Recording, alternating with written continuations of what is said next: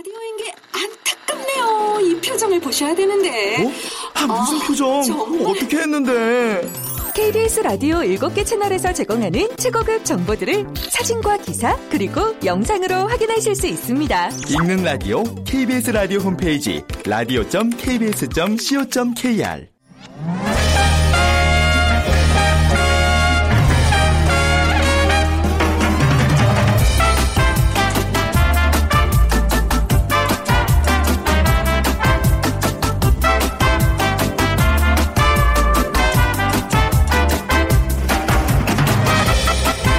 안녕하세요. 빅데이터로 보는 세상 아나운서 최현정입니다.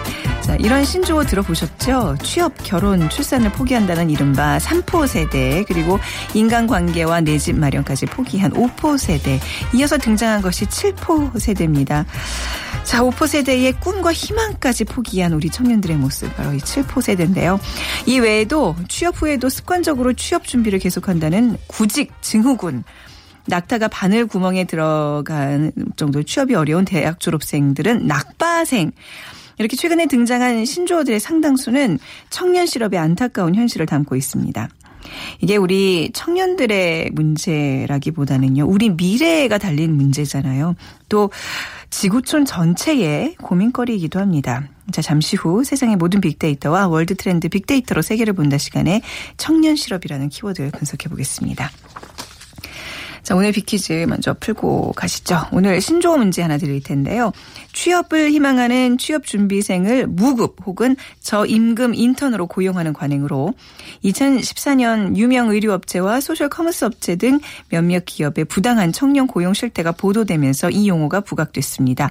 어려운 취업 현실을 가리키는 신조어로 열정을 빌미로 한 저임금 노동을 말하는 말입니다. 열정을 빌미로 한 저임금 노동. 1번 더치페이, 2번 열정페이, 3번 주급. 4번 용돈 중에 정답과 함께 여러분들의 의견 같이 보내주세요. 참 쉬운 중국어 문정아 중국어에서 온라인 수강권 드립니다. 휴대전화 문자메시지 지역번호 없이 샵 9730으로 보내주시고요. 짧은 글은 50원 긴 글은 100원의 정보 이용료가 부과됩니다.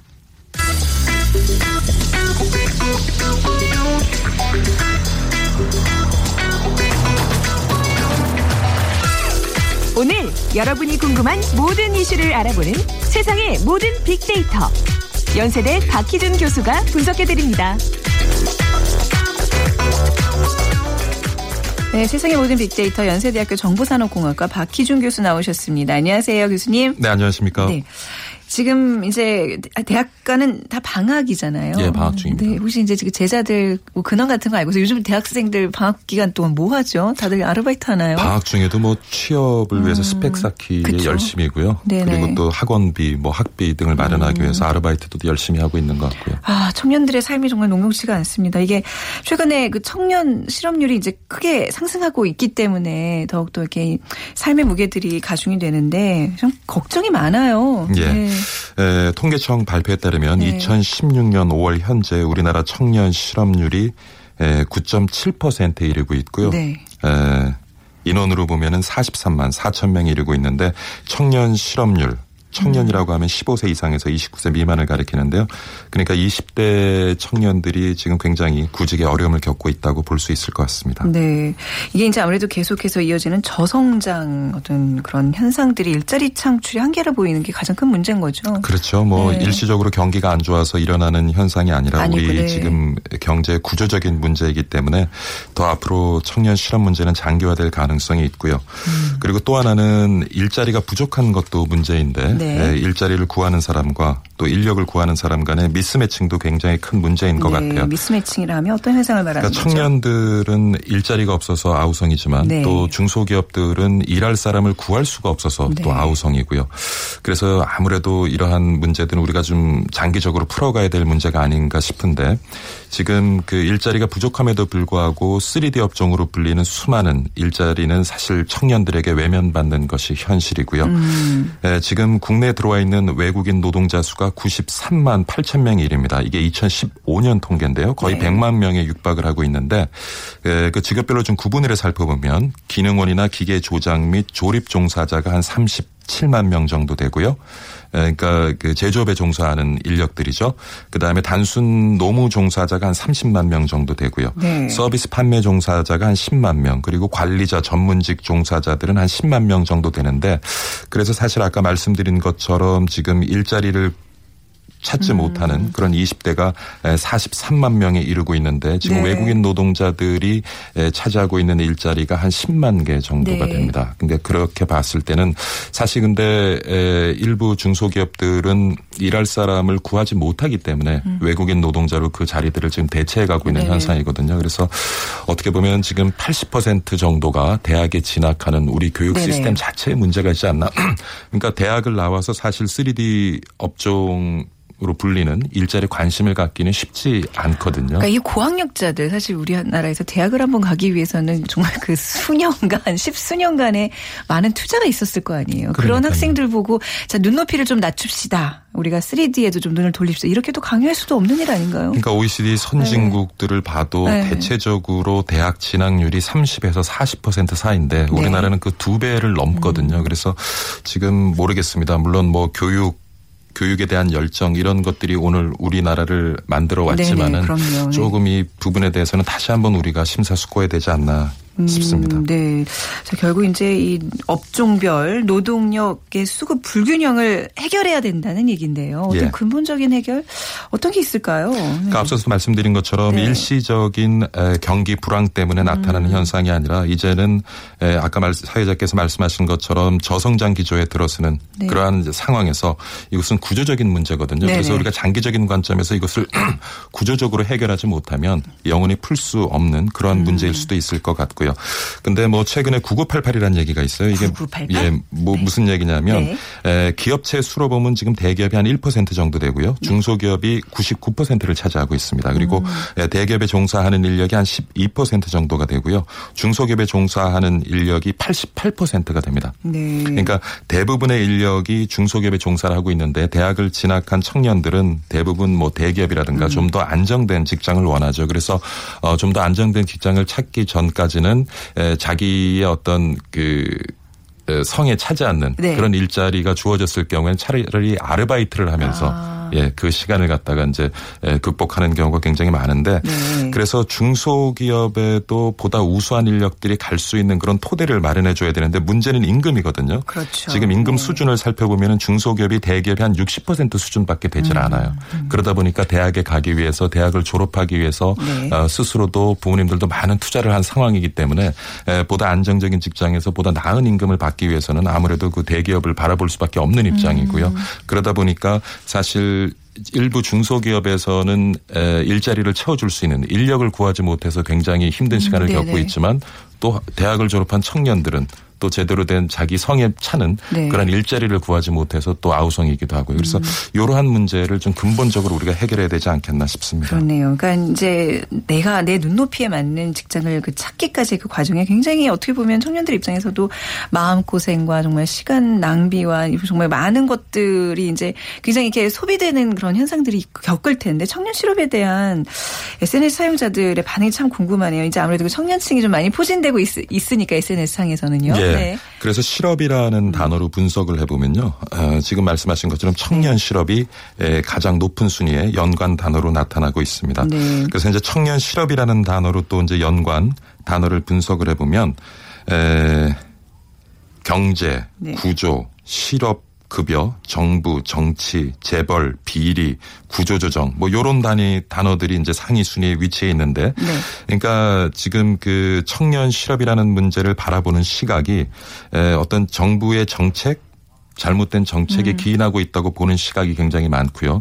그리고 지금 우리 경제가 이제 구조적으로 힘든 시기에 있다라는 그러한 에, 시각도 굉장히 있는 것 같고 그다음에 재벌들의 비리라든가 우리 사회에 일어나는 각종 비리들 때문에 네. 투명하지 못한 우리 사회들 때문에 제대로 된 일자리가 만들어지지 못한다고 보는 시각도 굉장히 있는 것 같아요. 그리고 말씀드린 것처럼 그업 아, 실업 급여라든가 네. 그다음에 요즘 지자체에서 이제 지원하고 있는 구직 수당 같은 단어들도 상위 순위에 위치해 있는데 그러니까 많은 그 에, 지금 청년 실업자들이 실업급여나 구직 수당에 굉장히 높은 관심을 보이는 것 네, 네. 같고요.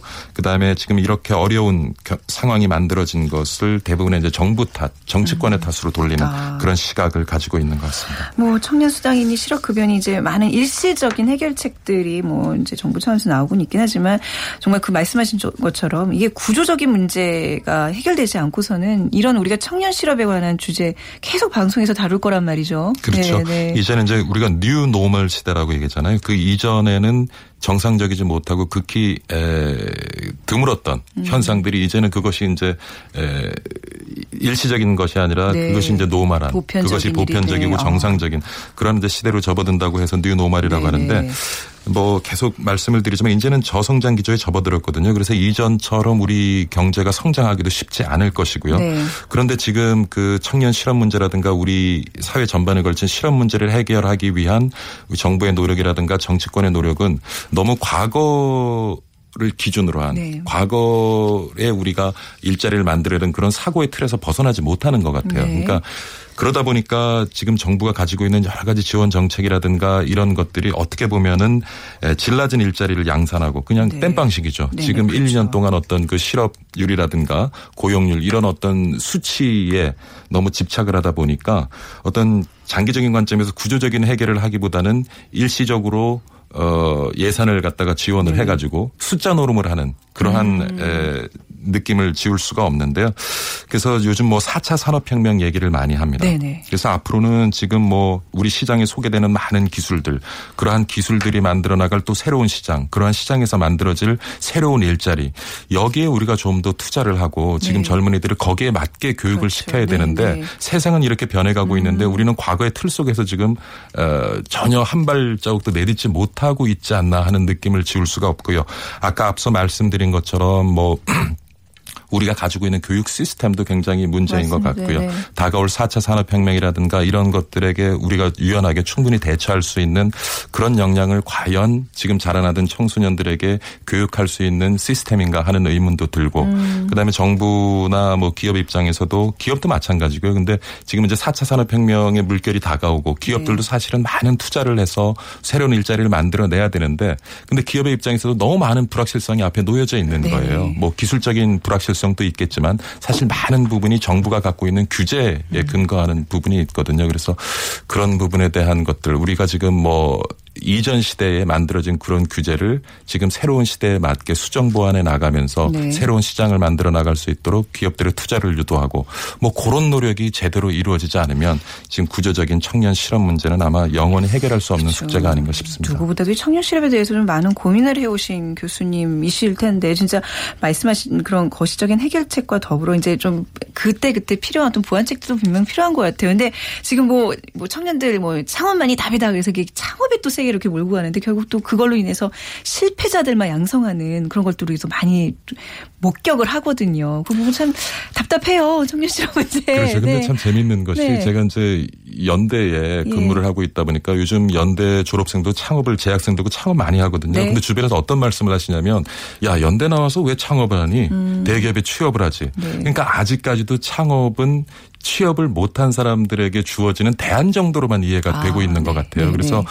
지금 말씀하신 것처럼 진짜 우수한 인력들 그리고 어떤 기업과 정신을 충분히 가지고 있는 그런 인력들이 창업을 해서 네. 또 다른 일자리를 만들어낸다면 그것도 어떤 지금 청년 실업을 해결할 수 있는 돌파구가 충분히 될 수 있을 것 같아요. 음, 맞아요. 보다 좀 생산적이고 좀 비전 있는 창업을 좀 유도하는 그런 정책들도 필요할 것 같습니다. 자, 오늘 어, 청년 실업이라는 얘기로 좀 마음이 좀 무거워졌는데요. 우리가 꼭 한 번쯤은 더 다시금 짚고 넘어가야 될 문제였으면 분명합니다. 정말 말씀 잘 들었습니다. 감사합니다. 네, 감사합니다. 네, 연세대학교 정보산업공학과 박희준 교수 와 함께했습니다.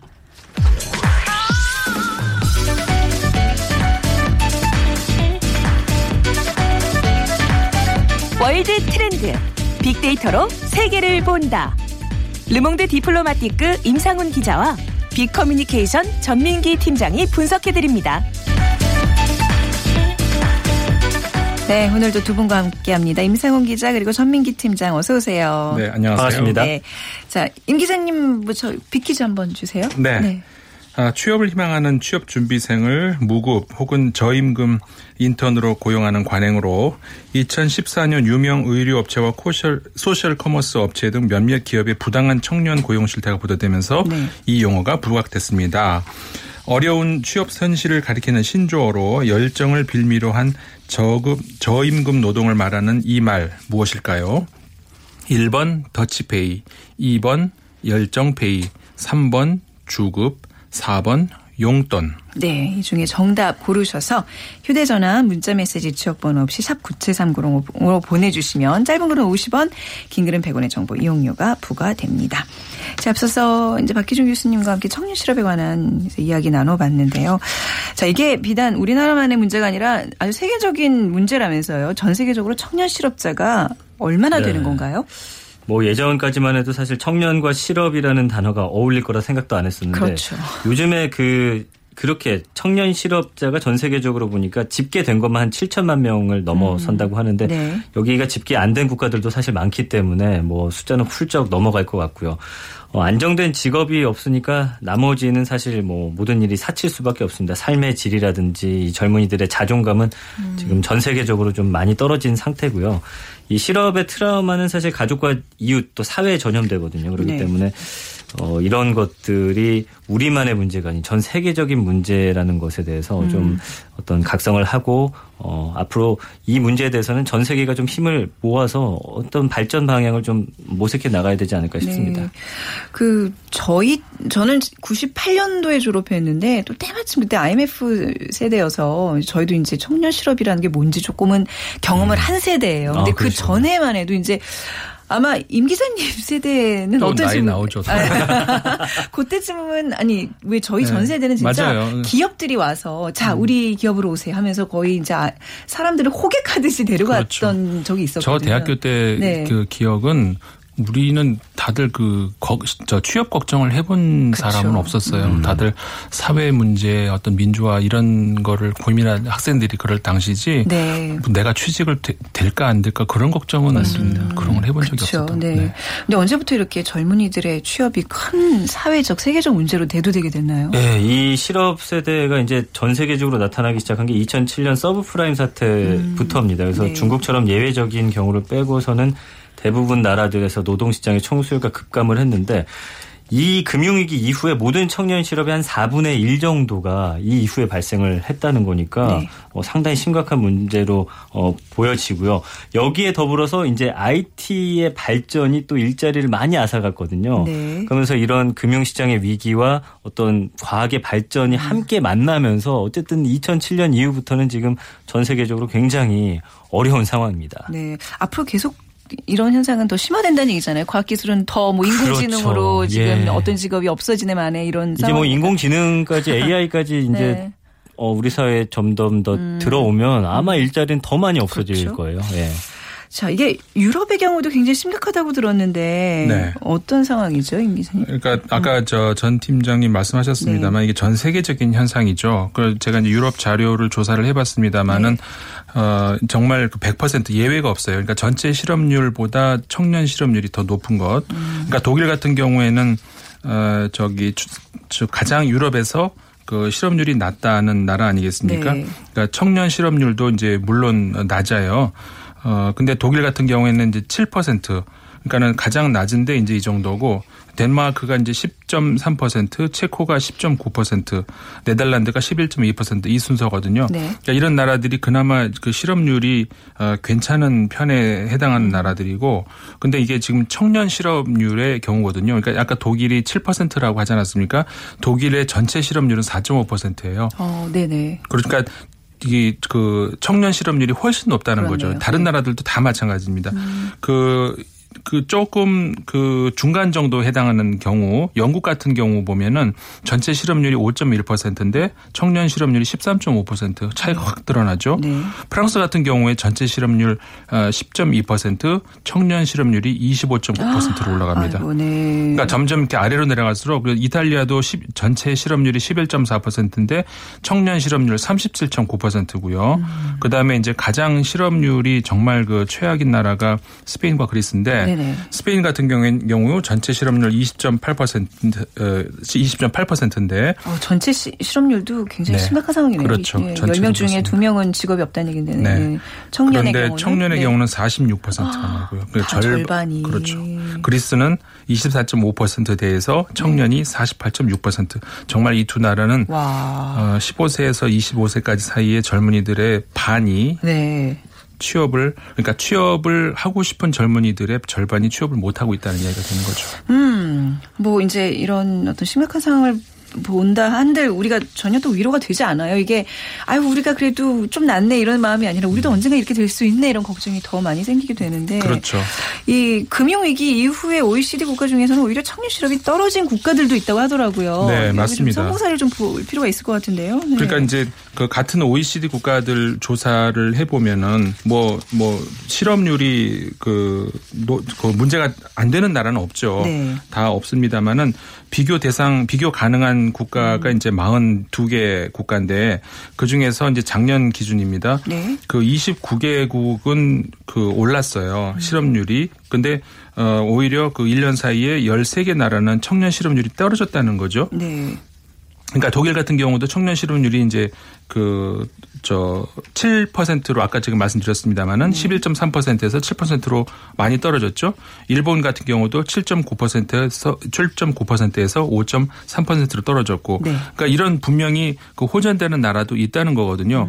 반면에 이제 재정 위기를 겪었던 어, 남유럽 국가들 같은 경우에는 아까도 제가 자료를 말씀드렸습니다마는 청년 실업률이 껑충 어, 뛴 경우죠. 네. 어, 그 스페인 같은 경우에 아까 이제 절반 가량이 저 청년 실업이라고 하지 않았습니까? 근데 금융위기 전까지만 해도 그, 그 정도는 아니었거든요.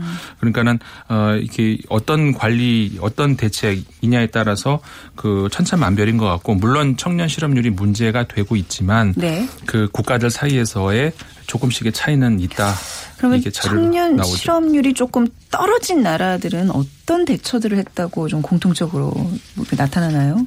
근데 그거는 네. 사실 그 처- 실업률을 따지는 그 기준이 네. 나라마다 사실 다르기 때문에 그 사실 이거는 그 비교를 하기가 되게 어렵습니다. 예를 들어서 이제 아까 말씀드렸다시피 실업률을 우리가 계산을 할때 네. 어, 취업을 취업을 할 수 있는 능력도 있고 취업을 할 의사가 있는 사람인데 취업이 안 되는 경우 를 우리 실업률 넣지 않습니까? 네. 그랬을 때 그러면은 어 이게 굉장히 애매해질 수 있는 것이 취업할 의사를 어디부터 취업할 의사가 있다고 하는 것인가? 예를 들어서 아주 저임금의 알, 아르바이트를 하고 네. 있는 경우 그 나는 지금 취업을 하- 하고 있는 상태라고 생각을 하느냐 그렇지 않느냐 이거에 따라서 국가별로 굉장히 천차만별로 아, 달라지거든요. 그렇겠죠. 네네. 그렇기 때문에 어, 옛날에도 다른 어떤 자료를 봤을 때 오늘은 안 가져왔습니다만 네. 자료를 보면은 어 예를 들어서 미국 같은 경우에 프랑스보다 실업률이 낮다고 보통 우리가 이저 자료에 OECD 국가 자료에서 나와 있거든요. 네. 그런데 그 양 국가에서 똑같은 기준을 적용을 했을 때 만약에 어떻게 되느냐라고 하면 미국이 실업률이 더 높아진다는 그런 결과를 제가 아, 이제 가지고 있었었는데.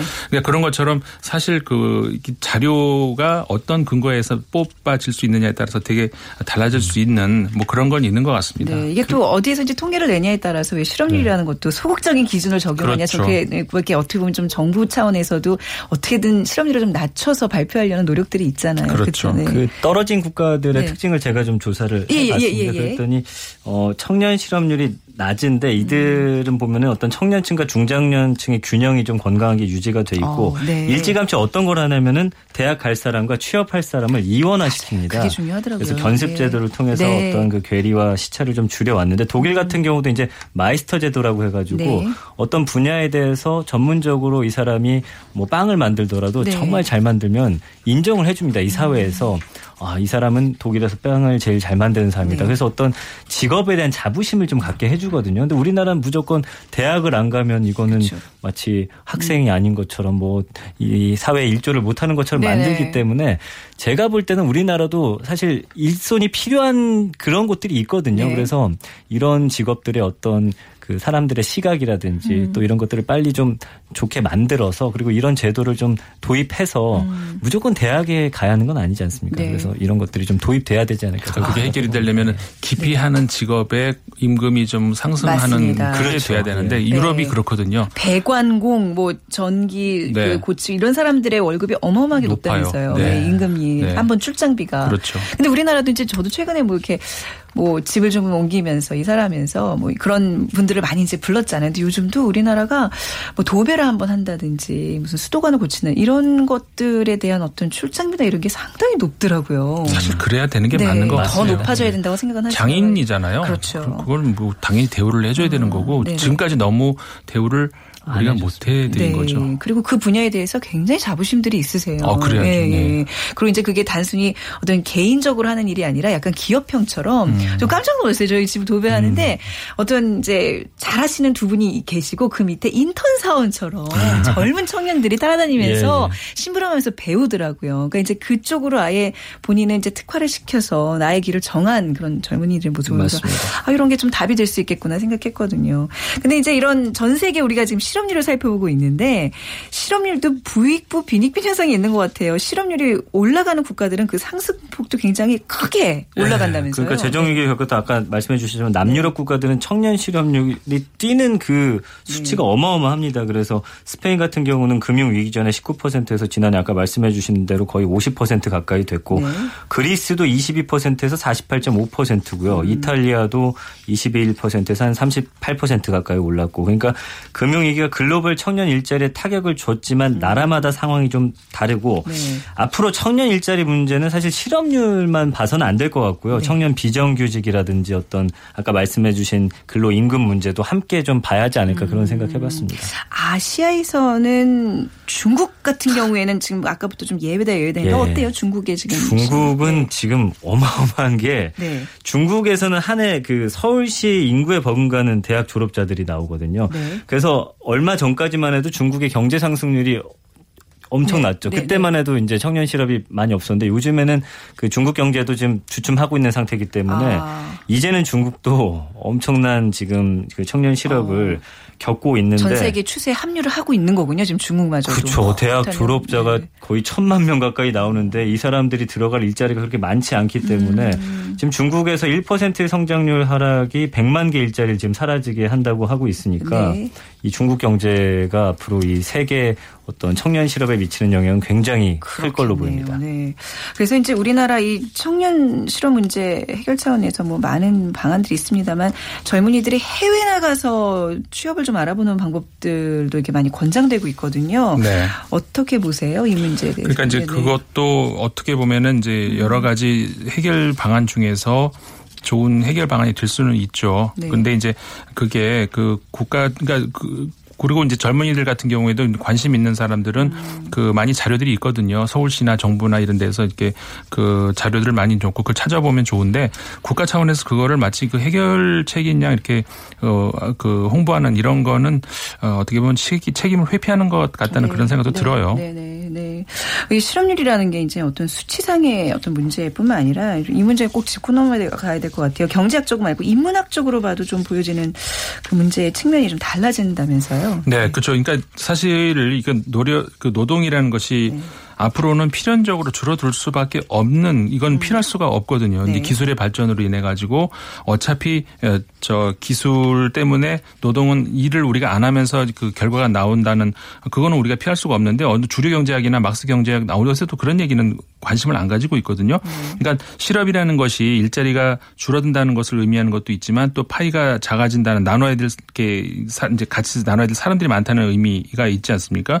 근데 그 나눌 파이가 일거리라고만 생각을 하지 노동에 필연적으로 그 수단하고 목적이 공존하는데 왜 수단으로서의 노, 그 노동만 나눠야 된다 생각을 하는지 네. 그러니까 노동의 결실을 나- 나눠야 된다는 생각을 왜 안 하는지 이런 생각을 우리가 할 수가 있거든요. 네네. 그러니까는 결과는 늘어나는데 그 그거는 우리가 저기 일부 소수 계층으로 독점하고 그 독점으로 가고 있지 않습니까? 네. 근데 노동에만 우리가 이제 집착을 하면서 나누려고 하는 거. 그러니까 이런 근본적인 패러다임을 바꾸지 않으면은 그러네요. 다른 어떤 대책으로도 청, 청년, 저 청년 실업은 영원히 해결되지 않을 거라는 생각이 드는 네, 거죠. 경제와 더불어 인식의 개선 문제도 필요하다는 얘기인데 자 그럼 마, 마무리로 청년 실업 문제 어떻게 줄여나갈 수 있을까요? 뭐 청년 실업 문제에 대해서 국가가 내놓는 게 뭐 예산을 늘린다는데 이런 거 뭐 청년 수당이라든지 무상복지 이런 거는 말씀해 주신 대로 미봉책에 불과합니다. 그래서 좀 체계적이고 미래지향적인 투자가 네. 진행이 돼야 되는데 저는 교육에 있다고 봐요. 그래서 네.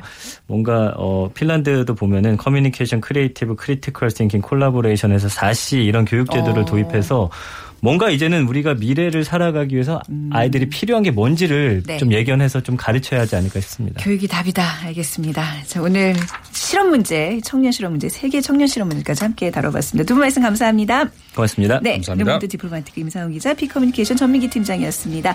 1995님 오늘 열정페이 맞춰주셨어요. 꿈과 희망을 잃어가는 M4 세대, 우리의 미래 모습을 보는 것 같아 마음이 무겁습니다. 해주셨어요. 오늘 좀 주제가 무거웠죠. 오늘 인터넷 중고 수강권 드리 겠습니다. 오늘 날씨도 더워서 힘드실 텐데요. 오후에 즐거운 일만 있으시길 바랍니다. 빅데이터로 보는 세상 내일 다시 뵙죠. 지금까지 아나운서 최현정이었습니다. 고맙습니다.